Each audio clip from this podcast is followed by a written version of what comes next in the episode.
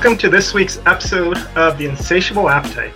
I'm Robert Hashizumi, Senior Analyst at the Hartman Group. and I'm joined by a fellow fan of fermentation and someone I sometimes see at the neighborhood pizza place, Senior VP of Operations at the Hartman Group, Davey McHenry. Hi, Robert. I'm so glad to be doing this podcast with you. And I cannot wait until we can do happy hour at the pizza place when things reopen again. Yeah, for sure. So last week we participated in what we call trend treks here at the Hartman Group. These are field trips that we do once a quarter to learn about the latest food trends and issues affecting food. So in the past, we have visited new grocery store openings, food trucks, cannabis dispensaries, and a recycling sorting center. So these treks allow us as a company to investigate, observe, and discuss these trends to better understand them. So since we started working from home, our treks have gone virtual. So this trek consisted of an online cooking class on fermentation that we did with PCC Community Markets. You know, Robert, one of my favorite things about Hartman Group is being surrounded by curious people who are passionate about all things food and beverage. And our trends treks are honestly one of my favorite things we do as a team. It's hard to believe that we've been working remotely for almost a year now, but I'm so glad that we've been able to keep these trend treks up. And I was so excited this time around to get a lesson in fermentation and make batches of both beet kvass and pickled spice carrot sticks. It was also extra fun for us because my kindergarten got to join me in the kitchen and help create them. Yeah, it was great seeing him on the, the camera helping out mom. And I agree, Davey, the folks here are so passionate about food and willing to try new foods such as crickets, bison, and plant based meats. We actually visited, remember in 2013, a plant based meat restaurant that we did as a trek. And that was way before plant based meats became popular as now. And so, Davey, what made you interested in the fermentation cooking class? Well, I grew up in the kitchen at a young age, originally from Montana. So I've been cooking and baking with my family since I was quite young. Um, I'm an avid cook and home baker now, and I really enjoy learning new recipes, techniques, and especially the history behind the type of food I'm making. And while I consider myself a pretty adequate, skilled uh, cook in the kitchen, fermentation has honestly always been something that's piqued my interest, but I've also found just a bit intimidating. Yeah, me too. I mean, I always ate yogurt and miso soup, but making the fermented foods seemed a little bit more complicated.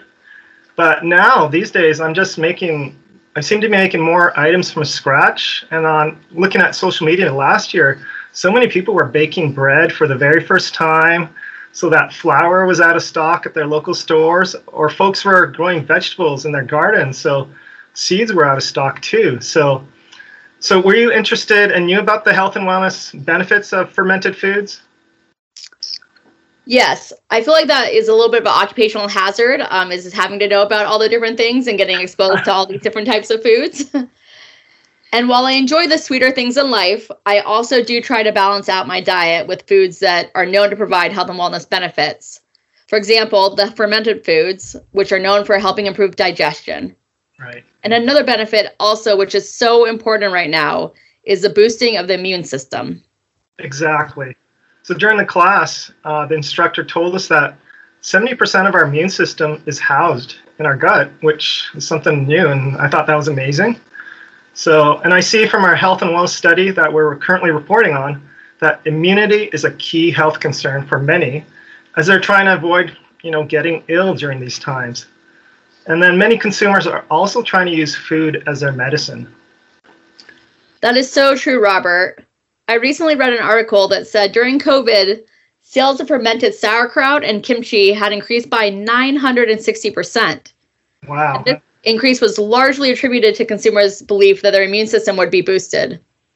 Consumers may have also noted that COVID cases in Germany and South Korea are not as high as other countries, where these types of fermented foods are a staple of the traditional diet.